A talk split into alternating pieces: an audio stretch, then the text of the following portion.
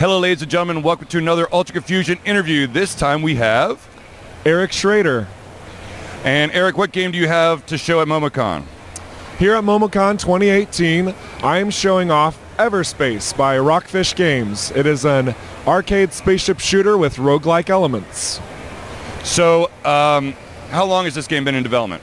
This game's been in development for a little bit of time. Um, it actually was kickstarted back at the end of 2015. And uh, before that, I'm actually not sure how long it was in development for, maybe six to eight months.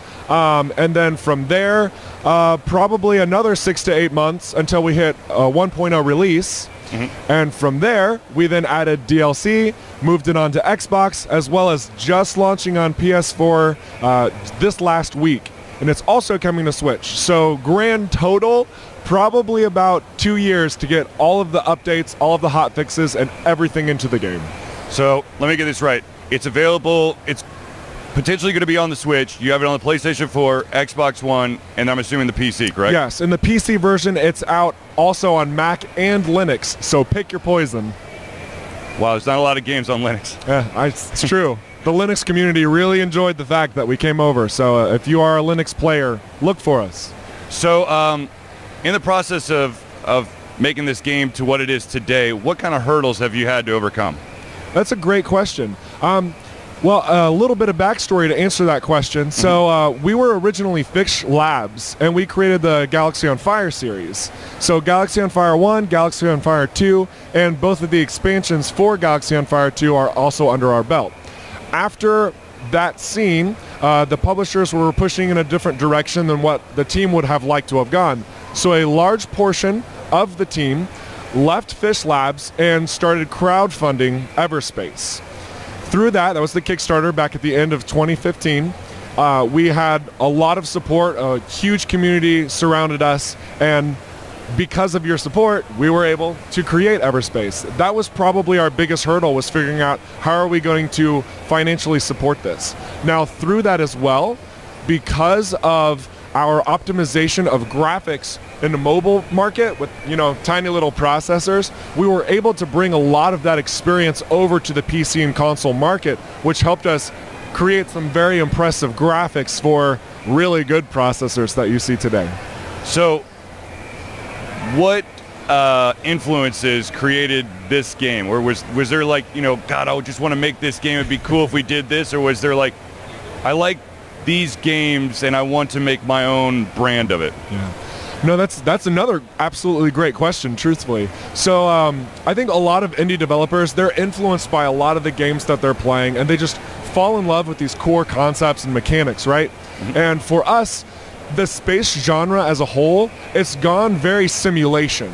And, you know, I'm mad props to those out there who are doing the realistic void empty space like because that's what it is and you're going to spend a lot of time traveling from point A to point B and engaging other players isn't going to be something that you see very often um, and you get this management of all your ship components and all of these things and it's like there's economic trading all stuff we wanted to just cut straight to the chase. We wanted to give you arcade action. We wanted to put you into the mix, fast-paced gameplay. And so here we're romanticizing a space environment. Instead of it being realistic, it's far more sci-fi, something like Star Wars, giving you a lot to do in a contained space so that you can keep the gameplay and the pacing high, fast, fueled action. So what advice or words of wisdom would you give an individual who's trying to break into the indie game scene? Don't give up. It's it's really about letting your passion out and shining through your work, right? Um,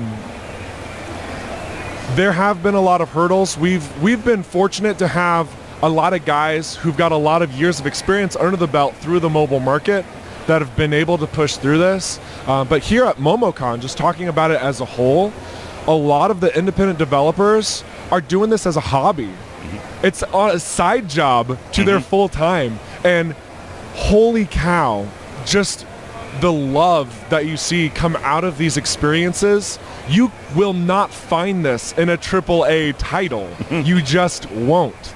So if if you are an indie developer and you have a passion, shoot for the stars. Absolutely. Do not give up on it because there are people who want to experience your vision. So where can individuals find information on Everspace? Everspace can be found at everspace-game.com. Um, we also have a subreddit. There's also uh, Twitter. There's both Rockfish Games, which is the company behind Everspace, as well as an Everspace uh, on Twitter. Um, we also have a Discord. We're on Facebook. Uh, you can find a YouTube channel. Uh, there's there's so a lot of basically, you covered all the bases. Yes, and um, I am the community ambassador for the team. Mm-hmm. My handle online is Giraffosaur. So if you're ever floating around any of the Everspace things and you see this guy called Giraffosaur floating around, that's me. I'd love to have a conversation with you. Awesome. Well, I want to thank you for taking time to do this interview. I wish you the best of luck. Hopefully, Everspace kicks a lot of ass, and uh, uh, hopefully, any other future projects continue to do so. Absolutely. Thanks.